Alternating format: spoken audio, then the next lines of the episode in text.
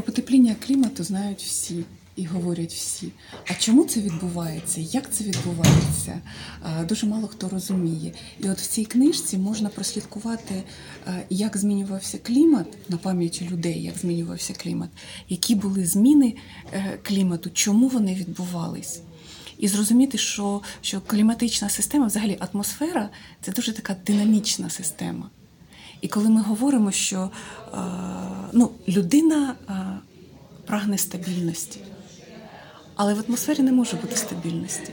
І досі науковці не можуть визначитись, е, потепління клімату це закономірний процес і регулярне явище в історії планети, чи це процес, який підштовхнула, спричинила людина. Що ще тут цікаво, от є розділ про картоплю. Який стосунок має картопля до клімату? І от тут дуже гарно е, показується, як один вулкан спричинив глобальне похолодання. І так званий рік без літа, 1815 рік без літа. Саме в цей рік Мері Шеллі написала свого Франкенштейна. Їм було нудно, бо це був Без рік без літа, да. літа. Так. І чому настав цей рік без літа?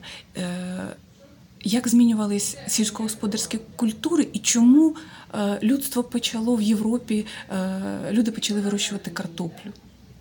І яким чином саме картопля сприяла розвитку науково-технічного прогресу і сучасному глобальному потеплінню?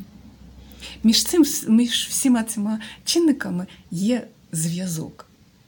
Е, Цей розділ для мене найцікавіший. А взагалі, щоб зрозуміти, що все на землі має свою причину, як працює ця система, кліматична маю на увазі, е, що таке погода, яка вона різна, як вона впливає на людей.